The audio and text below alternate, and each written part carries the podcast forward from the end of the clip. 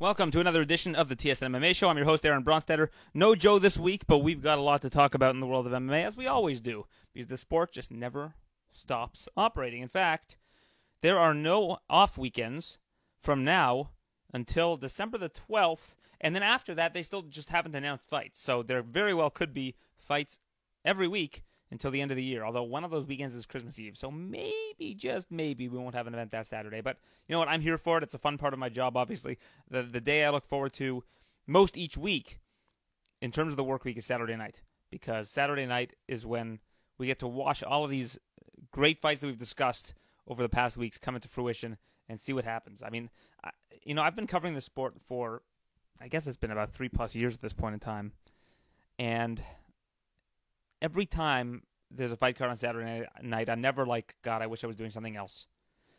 You know, and, and it's easy for me to say I get paid to do this. You know, people will quickly retort by saying that, but even before I was covering the sport, I was watching it every Saturday, and uh, I was also watching Dream when it was going. I was watching uh, every any any MMA that was on. I was watching it.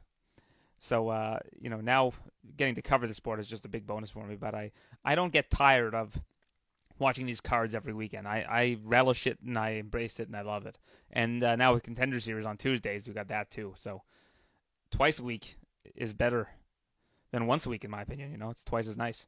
But uh, the Contender Series has been great, except this past week, I thought Anthony Romero, the Canadian on the show, did enough to earn a contract. He was the most dominant fighter of the night. Like he was, he showed a full body of work over the course of three rounds.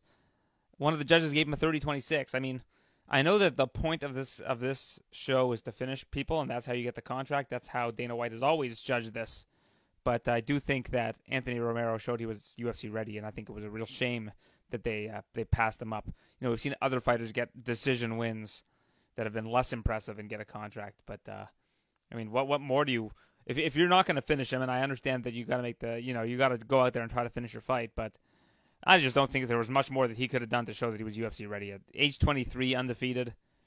Yeah, yeah. I, I just thought that was the wrong call. But it's not my my show. It's not the Aaron Bronsteter Contender Series, the Dana White Contender Series, and he uh, makes the the choices. And I was just a little bit surprised. But uh, be that as it may, let's go a couple days before that.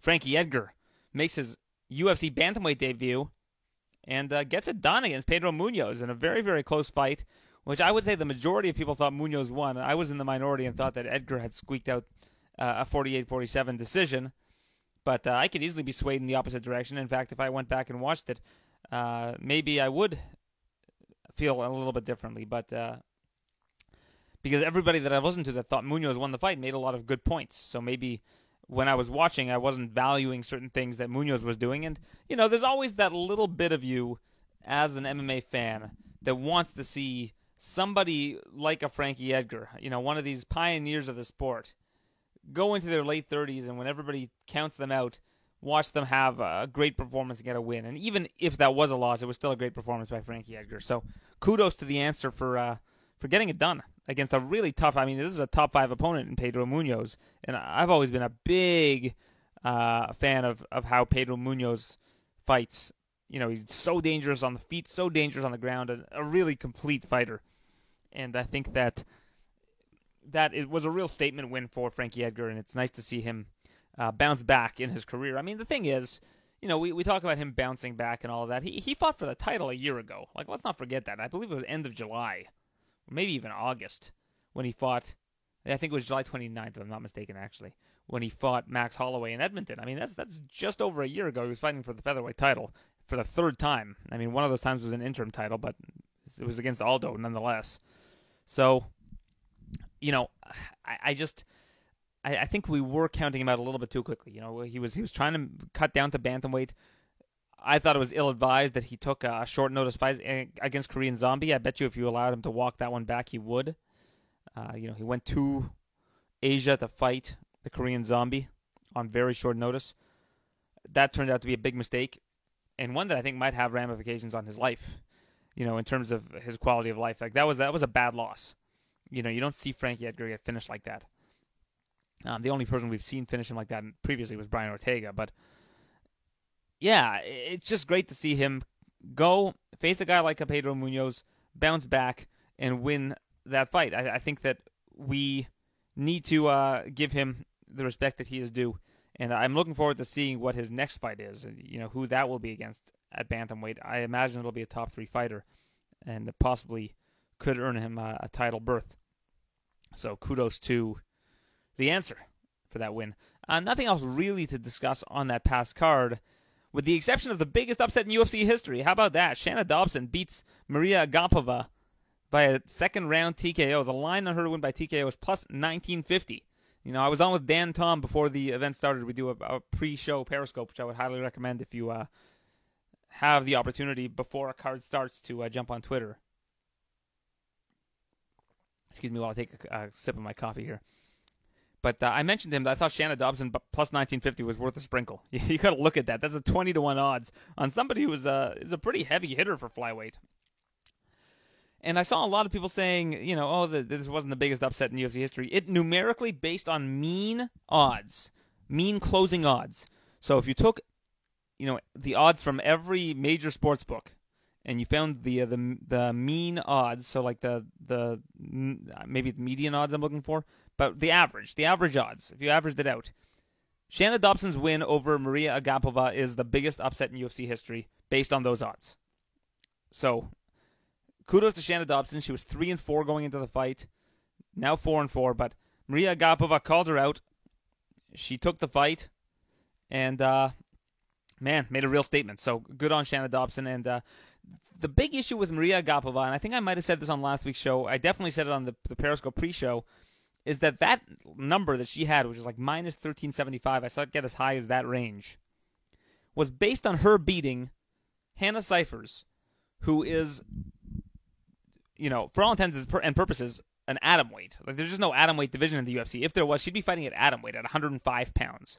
She moves up to 125 pounds to face a much longer, much rangier opponent. And I mean, she she lost that fight badly. It was short notice as well.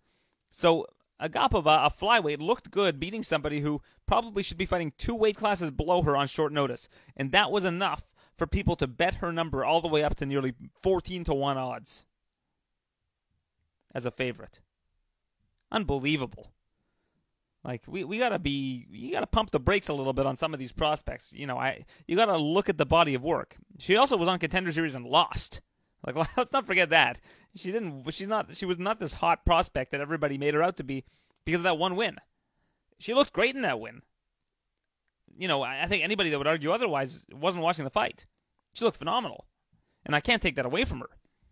But what I can do is look at the facts and the fact is that she beat somebody who came in on short notice that is a, a natural 105 pounder. And Agapova is pretty big for flyweight, at least in terms of height and range. She's she's among the, the probably the tallest and the rangiest in the division. So Shana Dobson, you know, don't write her off. She was she looked good on tough. She looked like she was getting better and better. Um, you know, and then of course you look at the sample size with with Shana Dobson. I mean, she was coming into that fight, coming off three straight losses, uh, two unanimous decisions to Mazo and Lauren Mueller. And then she got knocked out by uh, Priscila Cachoeira. And a lot of people took that Cachoeira loss to mean that she was washed because Cachoeira, I mean, let, us be honest, her UFC tenure before that Dobson fight was uh, not good. it was it was not good. Let's just leave it at that. So that loss to Cachoeira, I think, made people believe that Dobson was not uh, UFC caliber fighter. But she she proved otherwise over the weekend. And uh, in terms of the other fights, I thought Daniel Rodriguez looked good. That w- that was uh, two minutes and twenty four seconds of just a frenetic, frenetic round, possibly one of the rounds of the year, even though it only went half a round. Dwight Grant puts it on Daniel Rodriguez early. He's working so hard to put him out. He's he's throwing the kitchen sink at him, and then he gets tired, and Rodriguez comes back and knocks him out. Like, there were a lot of nice comebacks on this uh, this card. Trevin Jones beating Timur Valiev in the uh, the very first fight of the night. Valiev himself about a six to one favorite. That fight should have been stopped in the first round, in my opinion. Like I, I couldn't believe the ref let that go. Valiev was was teeing off on Trevin Jones, landing big body shots. Jones was working hard just to like be able to stand because he was getting pieced up to the body so much. Manages to weather the storm. Ref lets him lets him take uh, a lot of punishment comes back second round, knocks down Valiev, and the ref jumps in and stops the fight right away. Valiev was like shooting for a double. so I mean, like that's a. I mean, if you're going to give Jones the opportunity to uh, to try to survive, at least give Valiev the same courtesy. I mean, Valiev is a is a good fighter. I mean, not you know not to say that you should look at the caliber of fighter when you jump in, but referees. I mean, John McCarthy says that sometimes you have to judge it on a case by case basis, and to think that Valiev was done there, I think that was premature. So he went from making a non stoppage in the first. This referee, I can't remember exactly who it was, to uh, basically letting a fight go too long. Oh, sorry, for basically for stopping the fight too uh, too early, at least in my opinion. Again, these are my opinions. If you're listening to the show and want someone else's opinion, you're probably not going to get it unless Joe's on with me. So uh, that this card had so many newcomers on. I think there were six debuting fighters. You got Valiev, Jones, Minus, Semelsberger, Wright. That's five right there. I think maybe it's five, but uh, a lot of uh, a lot of debutants on this particular card. So uh, I think Inoue made was Inoue, uh, no Inoue has fought in the UFC before, if I'm not mistaken. But uh, yeah, a lot of debuting fighters. In fact, I went on Twitter yesterday and tweeted out the amount of debuting fighters that we've had since uh, after the Gaethje and Ferguson pay per view, which had no debuting fighters on it. 53 debuting fighters since March 13th, an average of three and a half per event. So there are a lot of people getting opportunities in the UFC these days, and uh, you know a lot. There's there's a lot of great talent out there, man. I mean, there are a lot of people right now that are not in the UFC that should be in the UFC. So to see people get opportunities is great, in my opinion. This weekend, Anthony Smith, who's going to join us later on in the show, taking on Alexander Rakic in the main event. Co-main event, Neil Magny taking on a short notice Robbie Lawler. Magny also joining us on the show a little bit later on. And we'll hear from Canadian Jamie Siraj, um, another one of my up-and-coming Canadians that are currently not signed to a major promotion. And uh, Jasmine Jasudavicius and uh, Anthony Romero, actually teammates, are still unsigned to a major MMA promotion after their two recent fights. But uh, TJ Laramie, the first person that was profiled in this uh, particular case, is um, the first uh, to sign with the UFC off the Contender Series and the first to win a Contender Series fight among Canadians. Romero becoming the second, but being unable to procure a contract in the process. So Laramie made history, as uh, he's still in the history of the Contender Series, the only Canadian to win and earn a contract on the Contender Series. Now, uh, looking at this weekend's card, I I look at the main event, and uh, this line is interesting because Rakic is minus 275, Smith plus 235. And I feel like we just don't know enough about Rakic yet. And uh, I, f- I feel like this would be one that you either you either take the underdog or you stay away from and wait and see. The odds on Smith in round three are plus 1900. I think if you were going to play something and take a sprinkle, Smith, based on his history, has won a lot of fights in round three, and Rakic has been known to slow down, and he slowed down in that Volkan fight. So Smith round three plus 1900, it's worth a look. Just just saying, if you're interested in, in that angle of this fight. So, Rakic is a, a solid up and coming fighter. I, I uh, think that he has a really bright future in this sport. He is um, coming off of, uh, I think his last fight was it was the last fight the uh, Oezdemir fight. Yeah, the last fight was the split decision loss to Volkan Oezdemir, so it was December of 2019. But uh, 28 years of age, which for a light heavyweight is, I guess, on the younger side. And uh, he's had a really good career. Kid from Austria. You don't see a lot of Austrians in the uh, the UFC, and Rakic has done a good job of representing his country.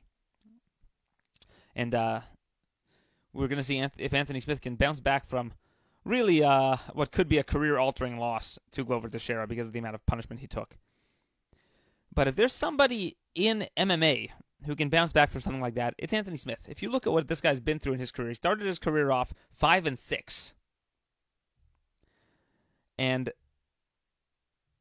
you know he he had a lot of uh, he had a four fight losing streak early on in his career, ends up bouncing back, wins four in a row, then ends up losing one in a promotion called Crowbar MMA, but then bounces back and wins five in a row gets a gets a Strikeforce contract, and uh, goes one on one in Strikeforce. Then ends up fighting outside of Strikeforce again, gets two straight wins, and ends up back in Strikeforce. Before Strikeforce was purchased by the UFC, gets one UFC fight, loses to Antonio Braga Neto via knee bar, is released, loses his first fight off the release to Josh Neer, a UFC veteran, then turns it around and wins eight straight, including a win over Josh Neer. Um, how many? How much later was that? About about two years later, gets a win over Josh Neer, punches his ticket back to the UFC and hasn't looked back. And since rejoining the UFC, he has been eight and four. But let's also mention that he did end up getting a title shot against Jon Jones. Was frustrated with the the fighters at middleweight not wanting to fight him, the ones the, that were ranked at middleweight. Suffered a loss to Thiago Santos, who also has since moved up to light heavyweight. Then he moves up to light heavyweight, rails off three in a row. Rashad Evans, Shogun Rua, Volkan Oezdemir. Loses to Jon Jones, then in his next fight ends up scoring a submission win over Alexander Gustafsson. So this this is a guy that you can't keep him down. But again, a loss like that against Teixeira was that was one of the more lopsided losses you'll see. One that po- possibly could have been stopped sooner. I mean, I know Anthony Smith said he was happy the referee let him, con- you know, continue to absorb punishment and, and go out on his shield. But uh, yeah, that was a little bit too much, in my opinion. And you know, lot, his coaches got a lot of flack for not um, stopping the fight between rounds. But apparently, Smith has told his coaches explicitly that if they were to stop one of his fights prematurely, that he would no longer work with them. so, I mean, you do have to go with your fighter's wishes, I guess. I mean, if, if he's willing to accept the ramifications of that, I mean, if you're his coach, you kind of have to have that in the back of your head. It's like, you know, he's he doesn't want me to stop this fight, and I'm not going to stop it. And now Smith uh, bouncing back after what about a three month layoff to uh, take on Rakic in this main event and I think that Smith is a uh, a formidable fighter. I think that uh, at uh, underdog odds like this, he's certainly worth a look. Magny versus Lawler. Magny's minus two thirty five. Lawler about plus two hundred. And this is really Magny's fight to lose. You know, I know that Robbie Lawler is a former champion, perhaps not getting that much respect in terms of this line, but uh, you got to look at the facts. And uh, right now, Robbie Lawler is just not in a place where people should have a lot of faith in him. Uh, you know, he's uh, we saw something out of him when he fought Ben Askren last year before he uh, lost via bulldog choke. You know, he had thrown Askren down, lifted him up over his head, threw him down, and was and was beating on him, a, where you arguably could have stopped that fight. But uh, he's, regardless of that, is is three and three and uh, sorry one and four in his last five. His last win was in July of 2017 three years ago. Uh, unanimous decision victory over Donald Cerrone in a very close fight, mind you. But uh, lost the title to Tyron Woodley back in July of 2016, about uh, four years ago, and has not had a lot of success since then. But uh, this is definitely the lowest level opponent that he's fought, and that's not disrespect to Neil Magny, probably since maybe Jake Ellenberger in 2014. Like, I mean, this is who he's beat. He beat the 2014 version of Matt Brown, and 2014 version of Matt Brown was a, was a, a good version of Matt Brown. Like that's probably a, a round where Magny's at, is that version of Matt Brown from 2014. Johnny Hendricks in 2014, who was the champion at the time, he beats him, beats Rory MacDonald, and that was a prime Rory MacDonald, I would say, maybe even a little bit before his prime, but you know, title fight. Split decision win over Carlos Condit, one that I think was controversial, probably should have gone the other way, but uh, nonetheless, wins that fight. Again, top level competition. Gets knocked out by Tyron Woodley in the first round at UFC 201, and since then he just really hasn't been the same. UFC two, uh, 214 against Donald Cerrone. Um, I would say that, that that Donald Cerrone in 2017 is probably ahead of where Magny is right now. Maybe a little bit, possibly. Magny might be better than that version of Donald Cerrone. It's it's hard to really say. But the thing about this fight that I think if Magny such a big advantage is that the reach, you know, Lawler has had trouble against taller opponents in the past. Uh, I know he beat Carlos Condit, but uh, a lot of people thought he lost that fight. But uh, this is just a, a really rangy opponent that I think is, he's going to be the younger man, Neil Magny. He's uh, on a, on a solid streak right now. Lawler's taking this on short notice. But uh, yeah, Magny just he just looks like it's going to be a, a difficult. I, I just don't know how Robbie Lawler's going to win this fight. I don't think he's going to win by decision. Like I don't think that he's going to get the better of. I mean, it's possible. I mean, he could. He could get the better of Magny over three rounds. I shouldn't say never. Um, Robbie Lawler, his last finish was against Rory MacDonald five years ago. So, I mean, while there is the odd chance that he does finish Magny, and I think that that is probably his best way of getting a win is via knockout. The odds on Lawler via knockout are plus 460. The odds on Lawler winning by decision is plus 485. So, those are, according to the props, the most likely outcomes for Lawler if he's to win the fight. But I just think that Magny at this stage in his career is just a safer bet, and I think at, plus, at minus 235, that's probably around where you would want to take Neil Magny if uh, you you are very comfortable with uh, the idea of him winning this fight. But uh, another buyer beware situation like that main event. Uh, Alexa Grasso making her flyweight debut against, uh, at least in the UFC, against Ji Yeon Kim. And uh, Grasso is a minus 320 favorite. That's probably about where it should be. I think that this is a good entry level opponent for Alexa Grasso. I mean, Ji Yeon Kim had previously fought at bantamweight. She is uh, but she's she's only five seven. I mean, I, guess five seven is somewhat tall for the division. Grasso is uh, five foot five, so it's not not a massive size advantage. But uh, Ji Yeon Kim is uh, since joining the UFC is three and two. Wins over Justine Kish, Melinda Fabian, and uh, Nadia Kassem. And if you look at their combined UFC record, and two of those are split decision wins, the win over Fabian and uh, and Justine Kish are, are, are splits and uh, decision loss to uh, Antonina Shevchenko and to Lucia Pudilova, who I don't think is in the UFC anymore. But uh, yeah, I think that for Grasso, who is is a really was a really solid fighter at strawweight, Grasso uh, has missed weight before. I thought she missed weight for her last fight. I'm looking at this now. Oh, sorry, she missed weight against Gadelha. That was that's right. She was five and a half pounds over, and the uh, the commission removed her from the card. So uh, after missing weight by five and a half pounds, she said she was moving up to uh, to flyweight. So she's moving up to flyweight, uh, and will will face Ji Yeon Kim in her debut. And I, she's had mixed results in her UFC career. A uh, a three and three resume, wins over Heather Jo Clark, not in the UFC anymore. Randa Markos and uh, Karolina Kowalkiewicz. Losses to really tough opponents: Felice Herrig, uh, Tatiana Suarez, and Carla Esparza. So uh, her losses come to solid competition in the UFC, um, and I think that I think she'll probably th- those odds are are a bit high, but I think that she's the rightful favorite for sure.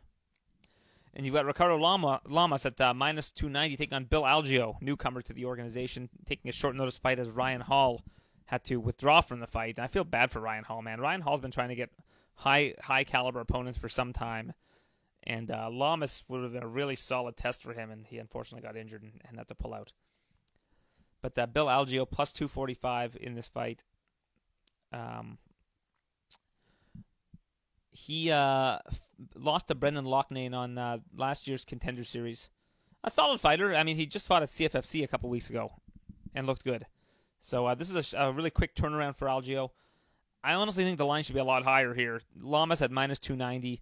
This is, you know, a jump into way into the deep end for Bill Algeo. This would be a fight where I'd be very confident if you, if you were looking to put together some sort of parlay or something along those lines. I think you could be very confident with Lamas in this spot. I think that at minus 290, that number's not high enough. Should be higher. I might look like a moron next week. You could probably come back, point this out, and say, "Well, Algeo won." Blah blah blah. Hindsight's 2020. Uh, Magomed Ankalaev rematch with Ion Cutelaba. Uh, the last fight they had was one of the more interesting rounds you'll ever see in MMA. Fight starts well before the fight starts. The ref, inter, the ref is standing in the middle of the cage, and Cutelaba before the fight starts walks up to Ankalaev and grabs him. just grabs him, and they started. You know, the, the officials have to get in there and break them up before the fight actually starts. Probably could have been disqualified for that, honestly. Then the fight starts. Ankalaev hits Cutelaba. Cutelaba pretends he's on wobbly legs to play possum with Ankalaev. The referee buys the trick and stops the fight.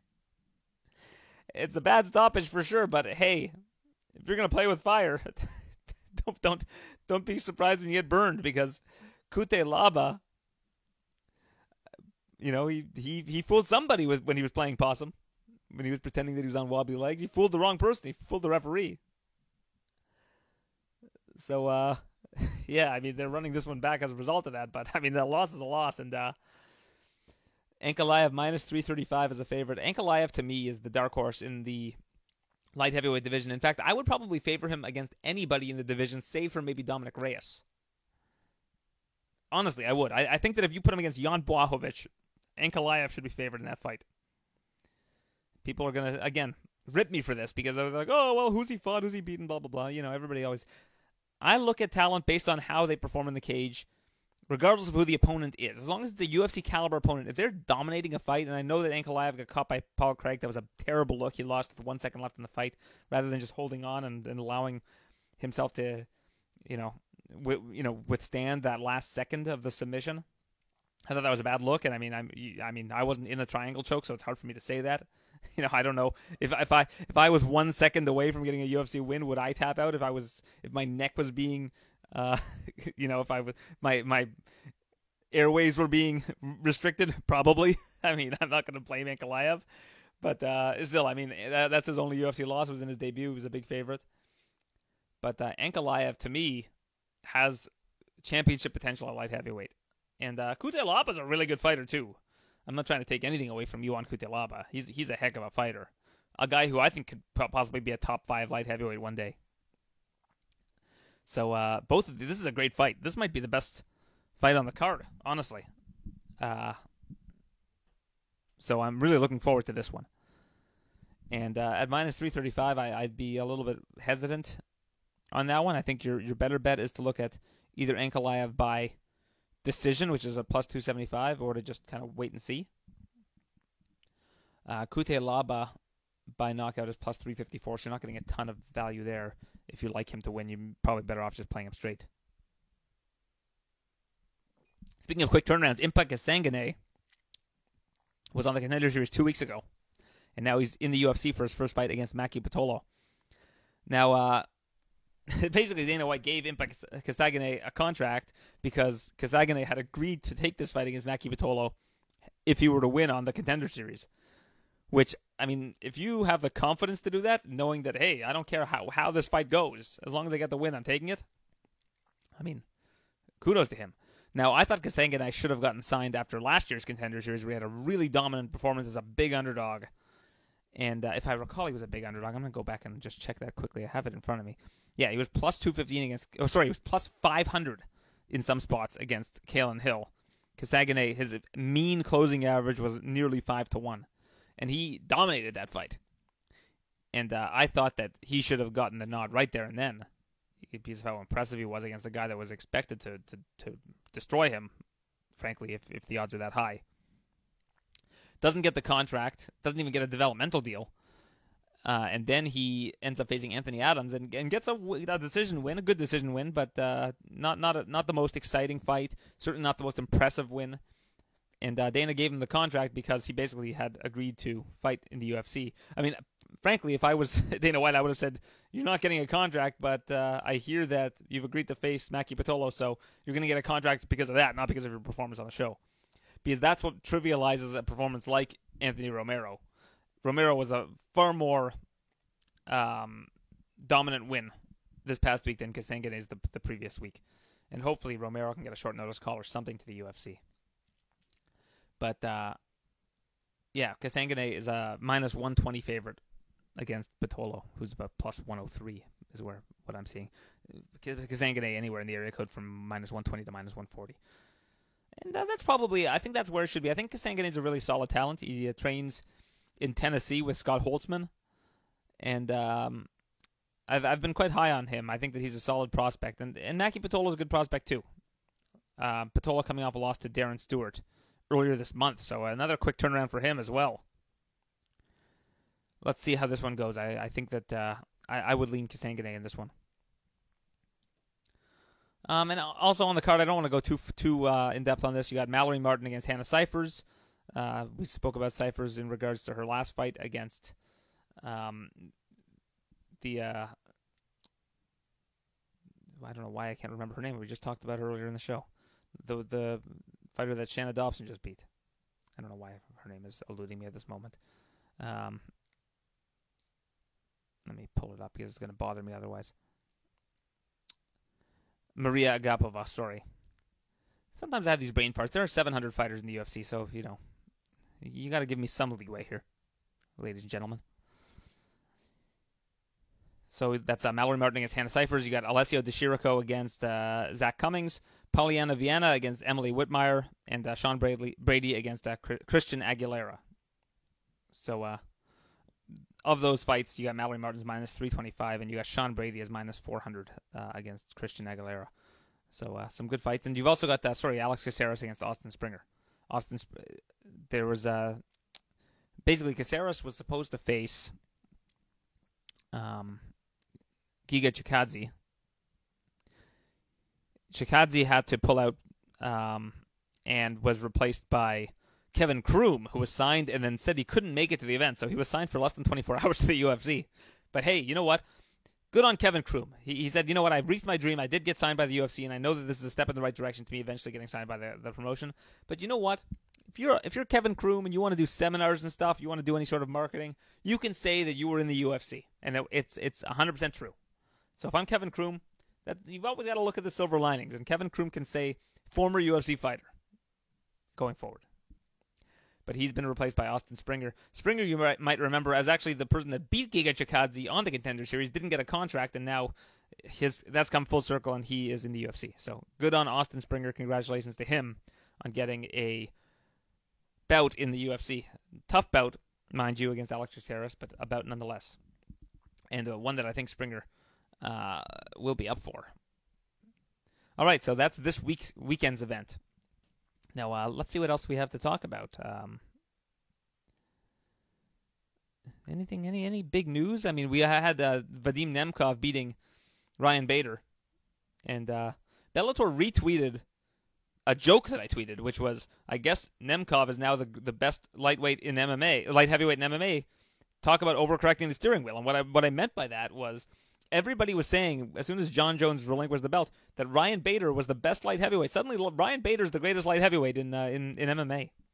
After beating Linton Vassell and getting a split decision win over Phil Davis, that's now the best guy. A guy who hasn't fought in in the division in three years.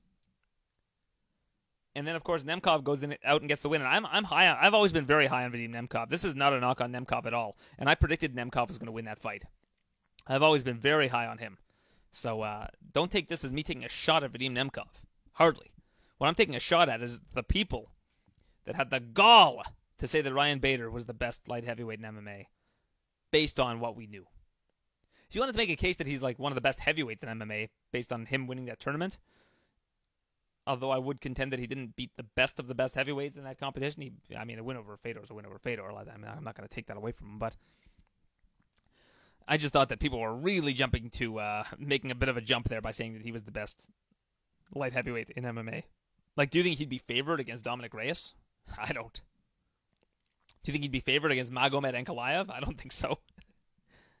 Personally, I mean, maybe maybe I overrate Ankalaev. Who knows? I guess we'll see this weekend if I overrate Ankalaev because Ion Cutelaba is a, not an easy out. Um, Amanda Nunes is going to defend her title against Megan Anderson. I believe that's December 12th. She's going to defend at 145 pounds.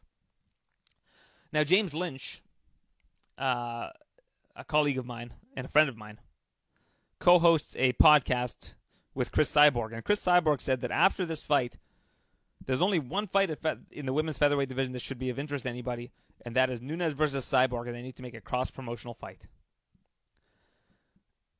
I don't want to hear about cross promotional fights anymore until there's any sort of precedent that the UFC will ever. If the UFC wasn't willing to do a cross promotional fight when in his prime they were they wanted to have Brock Lesnar versus Fedor Emelianenko and they weren't going to co-promote with M1 Global, You think they're going to co-promote with Bellator to do a rematch of Cyborg and Nunes? Like you think that that is within the realm of possibility?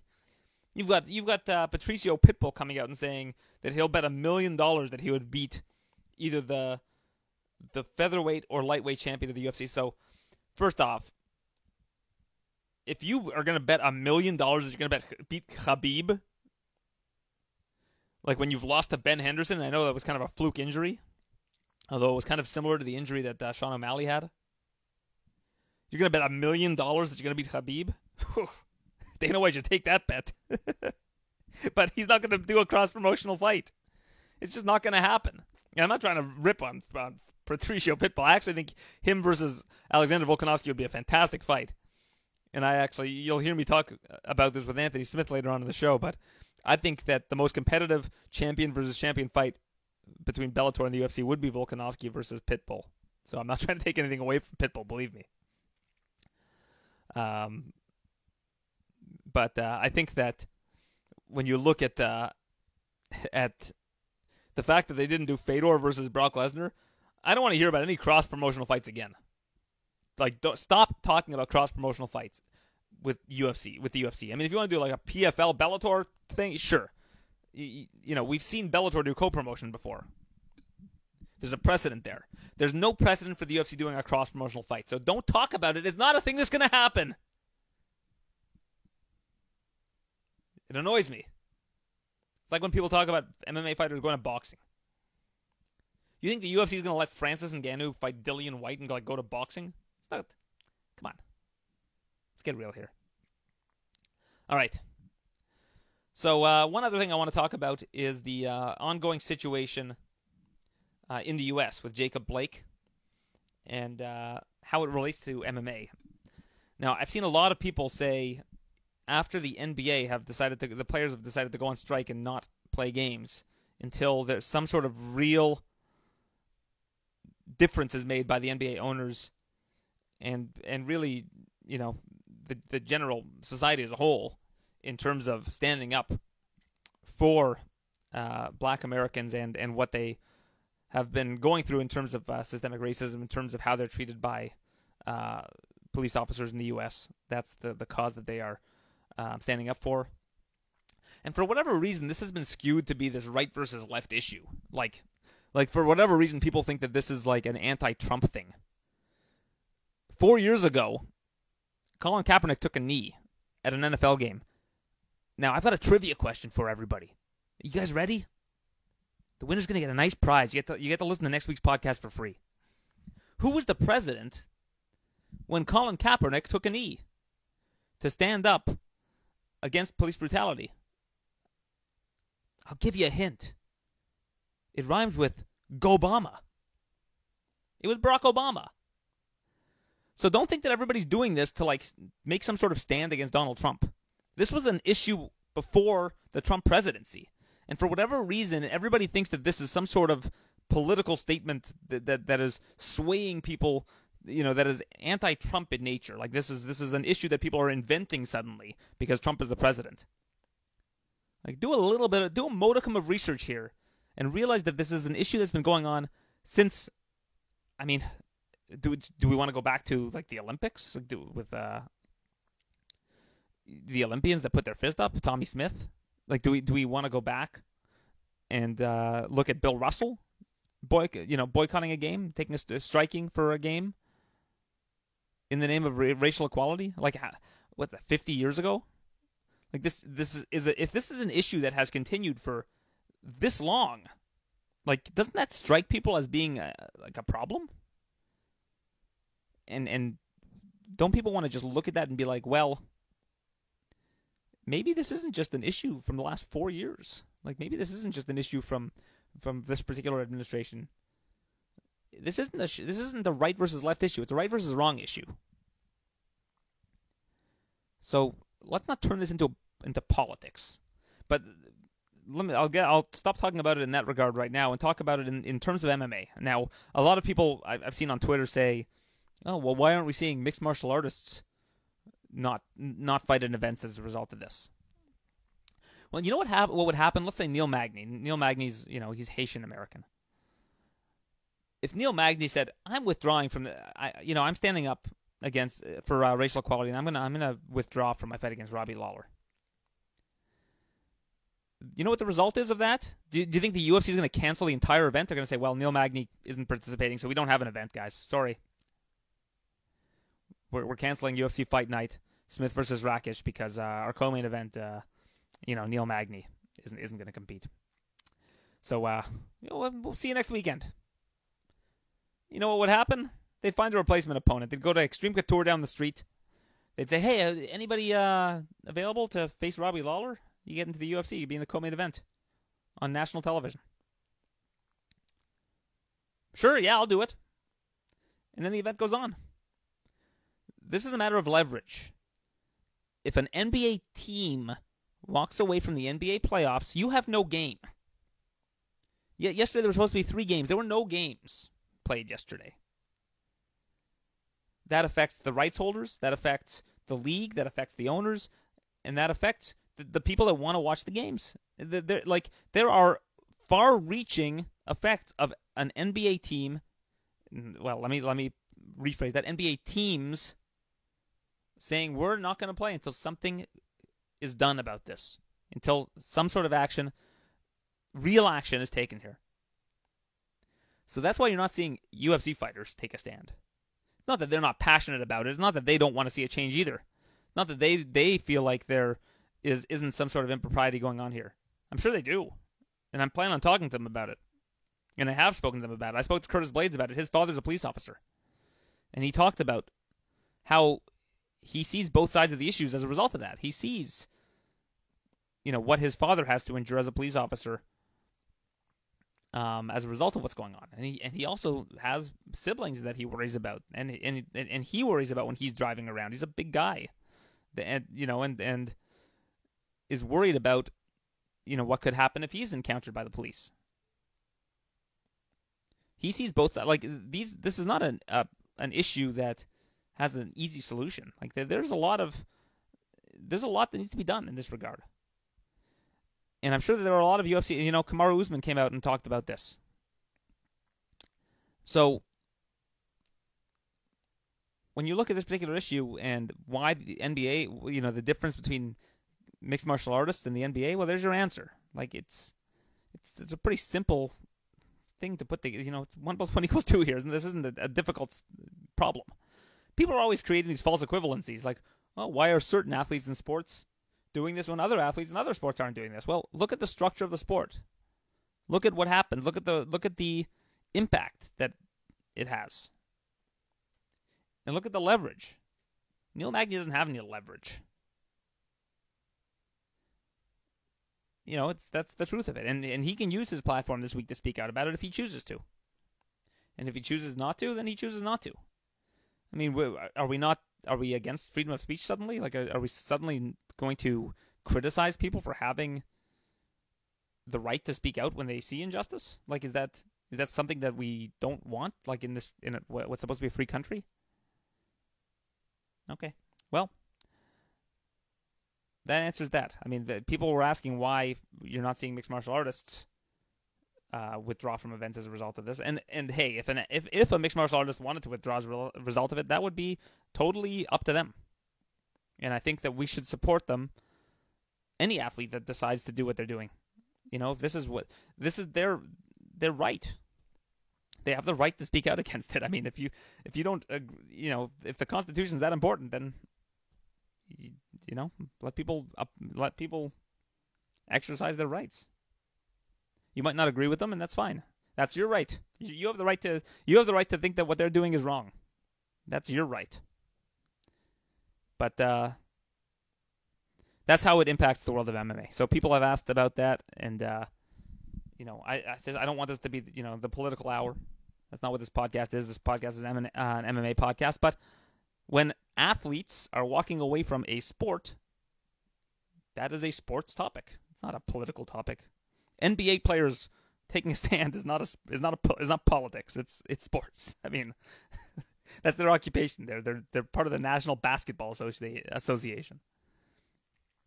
So uh, if you're wondering how it will impact the mixed martial arts world, I, I think it's still yet to be seen, but I, I would be surprised to see any fighters withdraw from events as a result of this. Uh, because what the NBA players are doing can actually be a vehicle for, for real change. I don't think that uh, a mixed martial artist t- withdrawing from an event, aside from raising awareness about the issue, which is important, uh, will will do much for them, um, and and also do much for the issue. But we'll see. It could happen. And uh, again, I, I, I, would support any athlete that that does uh, that does that if if that was their choice because they have the right to do that, and we should be standing up for people's rights in general. Because otherwise, what is it? I mean, if ever if rights are that important, then we should we should support people for exercising those rights. So uh, next weekend we have a card. It's uh, Alistair Overeem against uh, up and comer Augusto Sakai in the main event. And uh, I'm looking forward to that one. That's going to be a lot of fun. Uh, next pay per view is not still not for some time. We got more than a, more than a month away. I believe actually just less than a month away, which is great. Actually, great news for everybody. Israel Adesanya minus 160 favorite against Paulo Costa, and uh, you've also got the light heavyweight title on the line. Let's not forget that Dominick Reyes minus 250 against Jan Blachowicz plus 210. And people ask me, why do I pronounce it Błahovic? Well, because that's how Jan told me it's pronounced. So if that's and there's is and that's why do I say Israel Adesanya? Because that's how Israel says it's pronounced. And uh, I think that it's good when athletes stand up and say, "Hey, you've, you've been mispronouncing our names." Because what are we without our names, right? We have our names from the pretty much the moment we're born, and that's our what identifies us. So, thank you for listening to Aaron Bronsteter on the TSN MMA show today, and uh, let's get to our interviews. First off, the main event of this weekend's card. It's Anthony Smith who's taking on Alexander Rakic. Um, and then after that, you will hear interviews with Neil Magny, as well as Jamie Siraj from uh, British Columbia, one of the top up and coming Canadian prospects. Uh, thanks to everybody for tuning in this week. We'll be back next week. Uh, Joe will be joining me, and we will recap this card and discuss uh, Alistair Overeem versus Augusto Sakai and uh, all the great fights on that card. But uh, for now, here is Anthony Smith joining me on the TSN MMA show. He is in the main event against Alexander Rakic. It's this weekend on TSN. He is Anthony Lionheart Smith. So, Anthony, the big question I have for you is obviously after that last fight, it's very difficult for a fighter to recover from something like that. However, with what you've been through in your career, I mean, starting off with a 500 record for the most part, sometimes even below 500, to getting to where you are today, do you feel like you're better suited than most fighters to bounce back from something like that? Yeah, yeah, man. It's not the worst thing that's ever happened to me. Uh, so I, it is what it is. You got to pick up the pieces, put it back together, and and, and get back on the horse. Uh, I, I, I don't stew over stuff like that for too long. You know, it it sucks. I was heartbroken. Uh, but we just got. I mean, what's what's your options? You know, I can sit sit around and feel sorry for myself, or we can put it back together and, and fix it and and go from there when you say it's not the worst thing that's ever happened to you, in terms of adversity, have there been moments in your career where you faced more adversity than that? Oh, for sure, absolutely. Uh, just making it here was harder than that. Uh, getting to this point in my career, and and you know, I took I, I've had some some pivotal moments in my career that have haven't gone my way. You know, I was cut from the UFC and then lost my first fight after that, and blew my knee in the process, and it it just it's not the worst thing that's ever happened to me. So, uh, it, and, and that's just in life in general. You know what I mean? Like, life hits way harder, and and you know I'm doing I'm doing what I love for a living. I'm I'm supporting my family. I'm I'm I'm able to to put on a fancy suit and talk about what I love for a living. Like, uh, I'm not doing awful. Uh, so I, I I try to remind myself of that. Yeah, you've been doing a great job uh, with the analysis as well. I mentioned this to you before we started. Uh, I think that you've done a really fantastic job at the desk, and that you have a really bright future uh, in that regard as well. After you're you're done your fighting career. Well, thank you. Uh, it, it's hard. It's a lot harder than it looks. You know, I, I, hope I make it look easy, which means I'm doing a good job. But um, there's a lot of work to it. But it's it's fun. It's, it's, it's just I can't think of a better job uh, than you know it, when I'm done fighting uh, it, it can't get any better than to be able to talk about it, you know, that and, and, and get paid to do that. It's amazing. Uh, you know, so sometimes I sit there at the desk and we get done with it and I just can't believe like, especially when it's like me and Rashad and Karyn, like we just have so much fun up there. And then afterwards I just think I just got paid for that. Like it's amazing to me sometimes. Is it weird ever being up there with Rashad, uh, knowing that you guys shared a cage? You know, the first time I was a little uncomfortable. Like I didn't know how it was going to go. Uh, and then after that first time, you know, like him, you know, he was able to joke about it and crack some jokes, and uh, and then like, right when we first started, it, it was immediately okay. Um, and now Rashad is, is a guy that I keep in really close contact with. I, I bounce a lot of things off of him. You know, he gives me lots of advice. Um, if if I'm working the desk and he's not, um, you know, I'll hit him up and ask him what he thinks about, you know, my analysis on this, and then afterwards he'll let me know how he thought I did and where I could be better. And you know, he's kind of be he's kind of uh, oddly enough he's kind of become kind of a mentor. Yeah, it is interesting. I mean, it speaks a lot to his character that he's able to just kind of put that behind him, and you guys have a great professional relationship. Yeah, yeah. You know, he was supposed to come out and see me uh, and spend a week with me during training camp, and and just you know he's got a lot going on, and the, you know the Corona days, and and uh, we weren't able to work it out. But uh, he's going to be here today. He gets here today, I believe, or maybe it's tomorrow. Uh, and so you know I'll see him b- before the fights and and hang out with him a little bit, and then and then go do my thing. Now I read that when you were eight and seven, that's when you met your wife. So from there, I think you, you had won nine fights in a row. Is that the best place you had been in in your career at that point? Like, was was having her in your life something that really helped push you in a positive direction and, and get you to where you are now? Uh, yeah, yeah. It just it gave me focus for sure. You know, a lot of it was my lifestyle. You know, I was living pretty fast and crazy, and uh, you know, when you you you know you get in a relationship, it it does kind of slows you down a little bit, and then we started having kids, and that's really when things turned around. Um, I'm not sure if I was eight and seven. It might I might have been six and seven or five and six or something like that. It was somewhere around there though. You're close. Uh, and then once I started, you know, once we started having kids, then it, it, it opened up my eyes to a whole different world. You know, it just, I tell people all the time, I, I think that everything turned around for me when I, when I, when I had someone that needed me. Like I think I, I needed someone to need me. Uh, and, and that's what, what my wife and kids did for me. It just, it's gave me a whole new focus. And, and, and I've always been a person that I, I don't do really well when I don't have a focus. That's why I do so much. It's why I fight so often. It's why I, when I'm not fighting, I'm working the desk. When I'm not working the desk, I'm I'm riding my razor and traveling with my family. Like I always have to be doing something because if I don't have a focus, then my shit just falls apart. There was this narrative last week that Bellator had a better light heavyweight division than the UFC now that Jon Jones is moving up to heavyweight. When you heard that, what was your reaction? Um, well, I always look at it from an analyst point of view. You know, I don't have the initial reaction that a lot of UFC fighters have, like, no, that's bullshit. And, you know, you take the top one or two guys uh, in all those divisions, short of um, Valentina Shevchenko and Amanda Nunes. Uh, I think that the, there's some competitive fights there. Uh, I think that though, I, I, think the UFC probably wins. You know, if you take all, every champion, like I said, short of Shevchenko and Amanda Nunes, uh, I think the UFC wins all those fights. Um, you know, you, you, I think the Douglas Lima and, and actually when I was looking at it, some of those fights are like really, really good fights. Like Douglas Lima and Kamaru Usman, like that's a banger. You know, like even Ryan Bader and Stipe, like that's kind of an interesting matchup too at heavyweight. Um, I think I think the UFC guys win most of those fights, but uh, the top two guys in Bellator and the top two guys, you know, in in the UFC, I think that those are competitive fights. You start getting deeper in the divisions, I think that's where the UFC runs away with it. Um, if we're talking 205, kind of like Scott Coker was, Nemkov would be super competitive, uh, but he doesn't run through anybody in the top five of the UFC. He just doesn't. Um, and, and and that's not me being disrespectful because I like that guy's style. I like I like watching fight. I think he's great. Um, but I, he just doesn't run through anybody in the top five. Um, so, you know, that's kind of my analysis of it. I, I think the UFC is absolutely deeper uh, with our talent in every single weight class. Um, but some there there's some good guys in Bellator. They're they're very much so.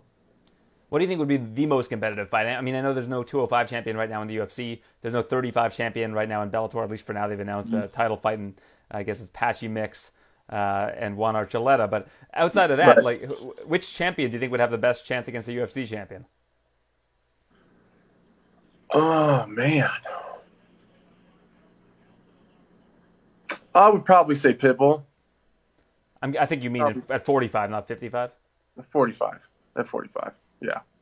That's that's what I would guess. Uh, you know, yeah, probably Pitbull at 45. I think that's my answer also. Although I do think Volkanovski is a very underrated fighter. Um, Absolutely. So is, Absolutely. so is, so is Patricio. His, yeah, so is Patricio. He's just not as. I think Volkanovski's not as much of a. He's not as much of a finisher. You know, I, I, I think that that's a fight that you you know that Pibble could probably sneak his way into. You know, and, and, and make it close just by kind of just putting rounds in the bank. Um, but I again, you know, like I just don't like when I look at Nemkov he just doesn't seem like a guy that's going to beat your Dominick Reyes or your Blachowicz. I just don't see that happening. Um, so I, I, I don't know. I would love to see it though. And that's the shitty part is we'll never see those kind of fights. Like I'm a big fan of cross promotion, so like there's some matchups that like like I would absolutely go to Bellator to fight Corey Anderson. You know, I would I would do that. Uh, but I don't see that. I couldn't get that one here. So uh, I don't know. I, I, I like the cross promotional stuff. You know, I did there's a lot of mat- like the Douglas Lima and, and Usman fight is a very interesting fight to me. Uh, I would like to see that. You know, I'd like to see Lima at 85 versus Adesanya. Like that would be a fun fight too. Uh, so who knows? You know. Even Mousasi against uh, Israel would be an awesome fight. So I, am with you on that. Yeah, that'd be a good fight too. it yeah. is unfortunate that it won't happen, but uh, put your analyst hat on again for me. Tell me about Alexander Rakic. What what unique threat does he propose to you, or pose to you rather? Um, he's got a lot. He's, he's super dangerous, uh, and that's why I like this fight a lot. I, I, I tend to get a little unfocused sometimes in fights when I don't feel that there's a danger factor, uh, which lets situations like the Glover thing happen. Uh, you know, there's uh, you know, in the the Alexander Gustafsson fight, you know, that third round I kind of lost focus a little bit. It's, it's almost like I get bored uh, if I don't feel like there's some sort of danger. Like at that point, I knew that Alexander Gustafsson couldn't do anything to me. So then I get a little bit bored and lose focus, and then I, you know, and then I lost that round because I'm kind of just spacing off doing my own thing. Um, so when it comes to Rakic, he's a he's a long, rangy striker. Obviously, he's got big power in his hands. He likes to set set up everything and close his distance with his leg kicks. He's got a really nasty rear uppercut uh, that he sets everything else up off of. Um, not much of a grappler like submission wise. He, he's a good ground and pound guy if he ends up on top. Um, if he ends up on the bottom, he's not looking to really submit you. He's just trying to get up. Um, yeah, he's tough. He's tough. You know, I I know he's super pissed off. I called him a one trick pony, uh, but I didn't mean that like in an offensive way. He's just he's a striker. Even when he's grappling, he wants to strike. You know, so I wouldn't call him a jiu-jitsu guy. I'd call him a striker that can punch on the ground. You know. Uh, but he's really dangerous though. He's really dangerous, and he's young, and he's hungry, and and that creates its own problem. It's one of those intangibles, you know. He, and he believes in himself. You know, he believes that he won his last fight over Volkan, and you know, it kind of feels like he got screwed, and and, and there's a chip on your shoulder that comes along with that. So, uh, he he's ready. He's and he's coming. Do you think that that was the right decision, him losing to Volkan? I thought so. I thought so. Uh, it was close It was absolutely close. Uh, I would have liked to see him against another guy like Volkan because I'm trying to think of how to say this without being super disrespectful. Okay, I'll preface this with I have no issues with Justin Ledet. Uh, I'm a big I'm a big fan of who um, uh, Devin Clark is as a person. Uh, and you know Barroso, I don't really know much about him or, or whatever. He's not even in the UFC anymore. But um, Rakic was always going to win those fights. He was meant to win those fights. Uh, you can't get a clear representation of who he actually is as a fighter because just because he's so athletic, he's such a, a, a powerful striker, he's going to beat those guys ten times out of ten. So Volkan was the first time he had a real fight against somebody, and he fought drastically different against Volkan than he did everybody else because he couldn't just bully them and walk through them like he did everybody else. Uh, Volkan hits hard. He's super tricky. Uh, he's he's he, Volkan is much he's a much harder fight than he looks like. So like when you're in there, it's totally different than what you expect. So uh, and I and fortunately I've been there, so I know what I'm looking at when I'm watching him fight Volkan. I know exactly what he's dealing with. Uh, so we that's the only fight that we really got a good beat on who Rakic really is. You know, like he didn't chase Volkan as much as he did everybody else. He he got a little bit tired. And he hadn't done that in a fight before. Um, he ended up in some stressful situations. He felt Volkan's power a little bit, and he backed off. Um, I think that, my fight with him is going to go very similar. I think that we're going to find out if he can actually fight or not. Um, and and you know that's kind of fun for me. Uh, it's it's a it's a fun little dynamic. Um, you know, like we're gonna find out who he really is because I'm gonna make him dig deep. Uh, he's not gonna have a choice, and if he doesn't dig deep, uh, then it's gonna be an easy night for me. I do want to circle back on one thing you said before, which was that you get bored sometimes when uh, mm-hmm. you feel like your opponent doesn't have anything for you. How do you prevent that from happening? Because I mean, I don't know. Is that a focus issue? Is that, does your mind just go elsewhere? Because during a fight, well, that's the last thing you want to see happen. I don't want to say this when my opponent doesn't have anything for me because Alexander Gustafsson is super dangerous. But if I felt your power or and I've seen your game and I don't really like if it's not super effective or it's not bothering me, uh, I do tend to kind of space off a little bit, you know, and then I'm just and then I'm playing. That's what happens. It's not that I'm losing focus; it's that I start playing, and that is it's a dangerous game to play in, and that's what happened in Glover. Like I just kind of got lazy and reached out uh, for a clinch kind of lazily, and and he clipped me with an uppercut right up the middle. Uh, that's my own fault.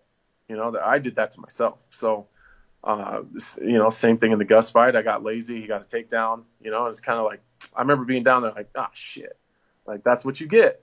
That's what you get for for fucking around and just being an idiot. So, uh, I don't think I have to worry about that with Alexander Rakic because that guy's super dangerous and he's not going to let me off, you know. So the first guy that makes a mistake is going to be the guy that loses. Is there something that you can do to prevent that though? Like if you're in that moment and you can see that your attention is getting diverted elsewhere, or you're starting to play as you as you uh, put it, is there something that you can do to to to snap out of that? I mean, have you worked with a sports psychologist or, or your coaches on uh, a, a, strategy in, in those situations so that you don't get caught with an uppercut or you don't get taken down? Uh, yeah, it comes down to just code words. You know, it, because it happens, and and at first I don't think anybody noticed it was happening. Uh, it was kind of like, man, what the hell happened there, you know? And like, I just had to sit down and figure out like why I do that, and it's and it it really comes down to I'm having too much fun. Uh, I really really love what I do. I really love fighting, and so when I'm like, it's like when I'm sparring. When I know that the guy that I'm sparring isn't going to knock me out, I have so much fun because I just play around and I just have fun and I try I try weird shit and I just you know so I get in that that sparring playful mode uh, and then dumb stuff happens so my coaches have just learned to have to to recognize that and then and then just tell me to reset and we got to reset and we got to get back to business all right. Well, I appreciate that. Uh, not a lot of people will talk about uh, something like that happening to them in a fight, and I think that it's interesting that you're you're working on strategies mm-hmm. to change that. Uh, well, Anthony, thanks for this. Appreciate it. Main event this weekend. Yourself, Alexander Rakic, could probably talk to you for another 30 minutes because you're so engaging. Uh, but I know that you've been doing interviews for the last 90 minutes, so I'll uh, I'll let you uh, go do your thing, and I appreciate your time. Awesome, man. You take care. I'll talk to you afterwards. He's in the co-main event. It's on TSN. Neil Magny taking on Robbie Lawler. I want to know what happened when you got this phone call that Obviously, Jeff Neal is out. He's got a, a, really serious situation that precluded him from fighting. But Robbie Lawler is the replacement opponent. That must have really knocked you off your feet when you found out that he was going to be the guy to replace Jeff Neal. Yeah, one hundred percent. I mean, at first there was like, uh, like, hey, uh, Neal's out, stand by. We're, we're working on getting a replacement. And the next day they're like, hey, Robbie Lawler wants to fight if you're in. And I'm like, dude, absolutely, let's do it. I mean, uh, most people get a call and say they're fighting Robbie Lawler. Their initial reaction is probably like, oh, crap, Robbie Lawler, huh? Uh, is anyone else available? I mean, I, th- I don't think I'm feeling too well. But when I got that call and, or that email, um, I was literally smiling from ear to ear. I was like, oh, hell yeah, let's do it. Like, this is a, a breakthrough moment for me. Let's go. Let me go out there and take advantage of it. Is there a single name they could have pre- presented you with where you would have said no? Absolutely not. But uh, but having uh, Robbie be that name, it definitely added a little bit more excitement to the fight. I, I know that you. I'm not sure if you look at betting odds. I know that you promote uh, a website on, on your Instagram, but you're a pretty overwhelming fav- favorite against Robbie Lawler, which I don't know if that surprises you at all, given his uh, resume. Yeah, I mean, it definitely surprised me a bit. And then um, just based off some of the interviews and conversations I had leading up to this fight, um, I, I feel like some people are counting him out. But um, this is a this is a big opportunity for me, and, and the biggest thing for me to worry about is uh, not getting complacent and not letting the uh, the odds and um, the the, uh, the, the negative talk about Robert Lawler um, seep in and have a uh, any kind of uh, uh, impact on my judgment going into that fight. I mean, um, some people say like, oh well, since losing the belt to Tyron Woodley, he has been the same since, or this or that. Um, and I can't let any of that thing, any of those things, um, like play a factor in me going into this fight against Robert Lawler. As far as I'm concerned, he's one of the most dangerous welterweights out there. Um, he was a UFC champion for a reason, um, and that's the kind of Robert Lawler I prepared for. I mean, he's on a bit of a losing streak, but you're talking uh, Rafael dos Anjos, Colby Covington, Ben Askren. Like these are the the elite guys. For sure, and then even with those losses, there's room for uh, um, critiqued in every one of those fights. I mean, uh, in the fight against RDA, he blew his knee out early on in that fight, couldn't really move much. Um, the uh, stoppage against Askren was uh, what some people said, like, yeah, it was it was a premature stoppage, and he was he was never out. Uh, and then Covington did a great job game plan wise, using his uh, uh, wrestling to control the entire fight. So, uh, like I said, like with those last three fights, it, it's, it's real crucial that I don't allow that play a factor in my mind and forget how dangerous Lawler actually is when you see that you're such a big favorite against them, do you have one of those like, "Damn, I'm good at this" moments? Like, do you ever have those moments where you're like, "Wow, I I must be really good at this"? Because when you're in your career, I'm sure it moves at like you know 100 miles an hour, uh, and it's hard to take a step back and look at how much you've actually improved. Yeah, I mean, uh, it, it definitely feels good to to kind of get that recognition at times, but um, at the same time, like I can't allow it to make me complacent. I mean, uh, I can remember talking to one of my teammates a couple years ago, Austin Hubbard, where um, I, I, I can't remember how the conversation started, but it was on a, along the lines of like motivating him and trying to get him to see like, like yeah, man, like I won every fight I wasn't supposed to win. Look at all these fights that win as the underdog, and um, his response back to me was like, yeah, but you lost every fight you were supposed to win, and I was like, damn, dude, like that sucked, but that's kind of true. Like there's been plenty of fights where I've been the favorite or uh, been been so um, highly picked to win that I just went in there and just did, did not deliver. Um, so I don't want that to be the case with this Robert Lawler fight. So um, for me, I'm preparing for the most dangerous version of Robert Lawler that's out there, um, and I feel like that's what's going to make me fight to my best. Now, this is your third fight this year. This is the Neil Magny we all know and love, the one that takes a bunch of fights, doesn't care who the opponent is, and, and stays busy. Now, 2019, uh, you were obviously precluded from fighting uh, due to some situation that you had going on with USADA, where it was, uh, you know, that, that has since been clarified as to what was going on with that. But uh, do you feel like you've got normalcy kind of restored in your life a little bit now? Absolutely. I mean, and the time off with uh with USADA ended up being a blessing in disguise for me. I mean, there were just some things that um, I never really took the time to address in training um, and going into, in, into my fights where um, being forced to be sidelined for a year it, it really allowed me to deal with those situations, and I feel like it made me a better fighter, a better person because of that. Um, even during that time when you it, my wife and I were able to conceive a child, and uh, she gave birth in in uh, in January uh, to our first child. So it's been, even though it's been a, a crappy year as far as not being able to fight in 2019, um, it's been a great year of lessons as far as uh, being able to grow as a person, being able to grow my family, being able to get to where I'm at now. Yeah, how's that been for you? How's fatherhood uh, been treating you? I know we discussed this last time I spoke to you, but uh, now that you're juggling, uh, you know, going and fighting a little bit more, and you know, you have to travel to another city, quarantine for a bit. Uh, how's how's that whole uh, situation been for you? honestly, it's getting better as he gets older. I mean, uh, now that when I when I when I FaceTime my son, he can actually hear my voice, recognize my voice, and he will actually turn towards the camera and start like focusing in on me and smiling and that kind of thing. So um, it makes it a little bit easier as, as he's getting older and understanding a bit more uh, about technology and and uh, and, and uh, being able to recognize my voice and that kind of thing. It makes it a bit easier being on the road now. But uh, one of the coolest things a couple weeks ago where I finally had a moment that he he actually had a need for me. And I was like, holy crap, I'm a father to this child now. Like, uh, for the first couple months of life, there's not much a father can do. It's like, oh, he's hungry. Um, here you are, back to your mommy, you go. Um, but recently when he was actually crying and I was the only one that could soothe him, it actually made me feel pretty good. It made me feel like, wow, there's actually a, a purpose for me in this child's life now. And how's that? Uh, how's it been adapting to fatherhood? Just being a dad and knowing what to do in certain situations, and I'm sure it just adds a whole new element to your life. Oh, for sure, and it's been great. I mean, uh, like literally every single week has a new set of challenges. I mean, uh, my son's at the point now where he's just now learning how to crawl, and it's like, it's been interesting because I'm, I'm, I'm trying to like help him learn how to crawl. At the same time, it's also like he needs to figure out for himself, so to speak. So he does this thing where he'll like kind of get himself in a crawling position. His arms give up due to fatigue. He'll just kind of flop over on his face. And as a father, you want to run over and like pick him up and like like oh it's okay, son, here, try it again. But like to help him grow and help him become a better person, you kind of like have to let him struggle there for a bit. Um, so it's been a bit of a, a growing aspect on me as well uh, to be able to kind of sit back and let him come into his own and, and, and learn things on his own. When you look at this particular fight against Robbie Lawler, do you feel like there's one place where you have a, a very um, distinct advantage over him? Um, yeah, I mean, I think the biggest thing would be the pace that I'm made to put on for this fight for, for 15 minutes. I mean, um, I know for a fact that I can go out there and put a relentless pace on him, uh, and be something that, that most people on this earth cannot deal with. So, um, I, I feel like that's going to be something that's really going to play in my favor going into this fight. Now, I've spoken to some fighters. Actually, Charles Jourdain, a Canadian fighter, has told me he likes to be scared going into a fight. So I preface uh, this next question by saying that when I ask you if you've watched the Rory, Rory uh, versus Robbie fight, Robbie Lawler versus Rory MacDonald, uh, one of the most hellacious fights in UFC history.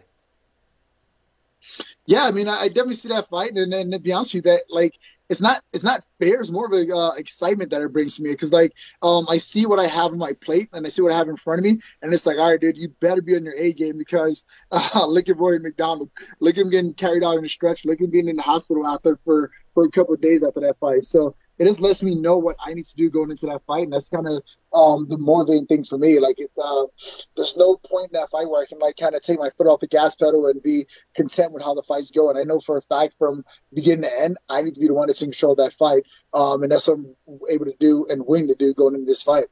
You know, the funny thing about that fight, having rewatched it recently, is the distance is so crazy. Just like how they're hitting each other from like basically the end of their punches for like five straight rounds, almost five full rounds until someone fell. Now, distance is something that you were kind of critiqued about early in your career. People said that you could get better at using the distance. You really have over the last couple of years. Do you feel that? Do you feel like uh, with your length, uh, being able to manage distance has been a real strength for you in your recent fights?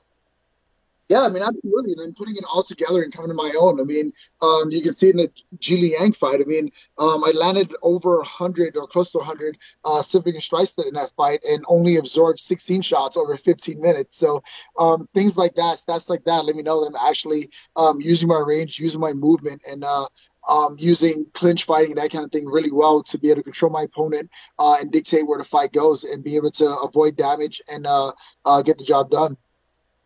All right, Neil, it's always a pleasure catching up with you. You'll be facing Robbie Lawler co-main event. You can catch it on TSN this weekend. I always appreciate your time.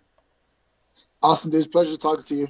We can continue to discuss some of the top prospects outside of the UFC. One of them is Jamie Siraj from British Columbia. Uh, so, Jamie, this year you haven't been able to compete yet because uh, the coronavirus obviously has been happening and the, the, regional scene is not what it usually is. Uh, what kind of plans do you have for the rest of this year?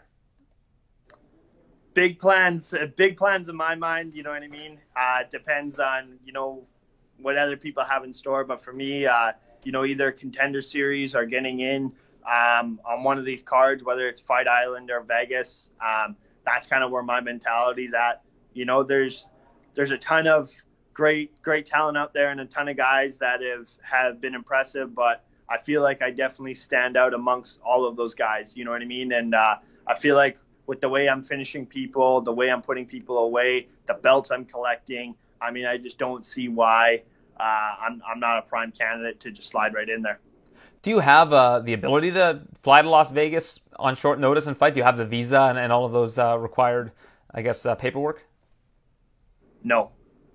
I'm, not, I'm, not. I'm not very. I, I actually. So I guess the the UFC would take care of like the P1 visa aspect of it.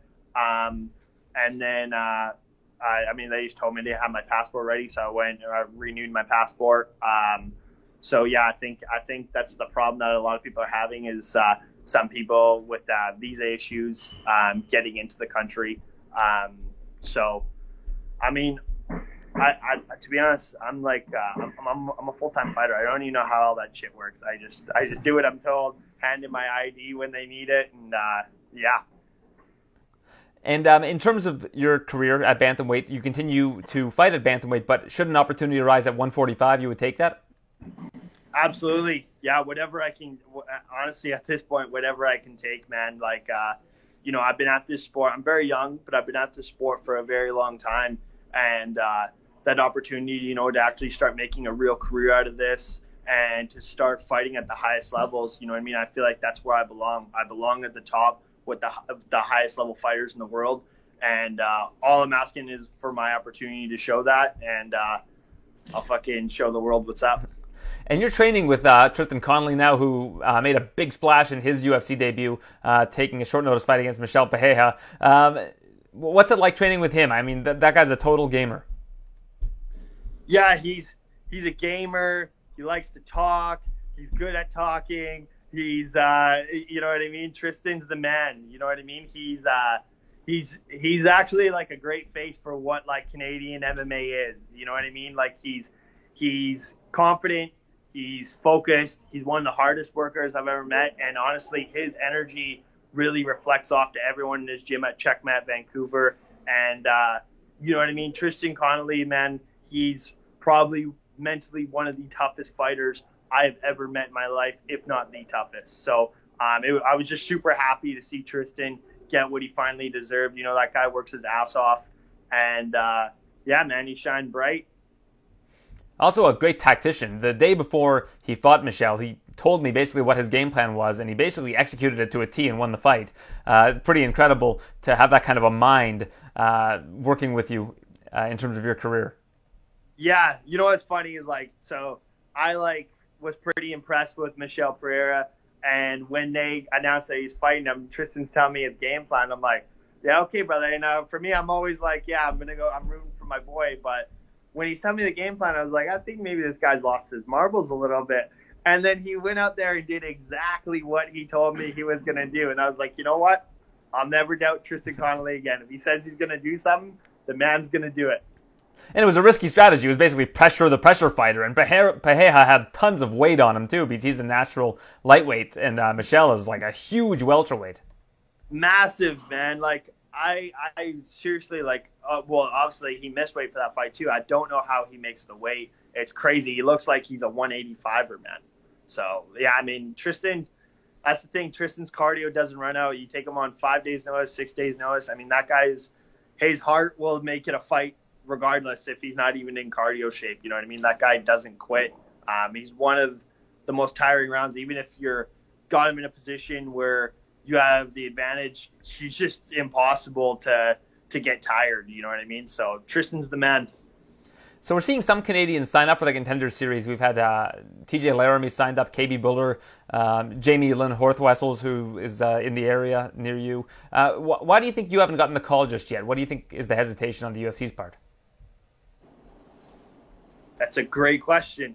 That's a great question because, I mean, if from what I've been told, is what they're looking for is people that have a great record and finish people. And no one is doing that better than me. You know what I mean? Like the body shot knockouts. I'm putting people to sleep with chokes. I'm slamming people and knocking them out. Um, I've won every way that you can win a fight: ground and pound, knockouts, submissions. Um, I've proven that I can go into deep waters and go to war and I'm durable and I have a chin. I've never been a boring fight in my life, and uh, you know what I mean. I, I, I think I think maybe one of the things that stopped me was um, you know some of the injuries that I was dealing with before, but um, I mean those are pretty far gone now, and I'm I'm ready. They know I'm ready. Uh, my manager knows I'm ready, and um, yeah, I, I mean as far as what exactly they're looking for, I don't know because I feel like I just I fit the description. I'm younger than all these guys.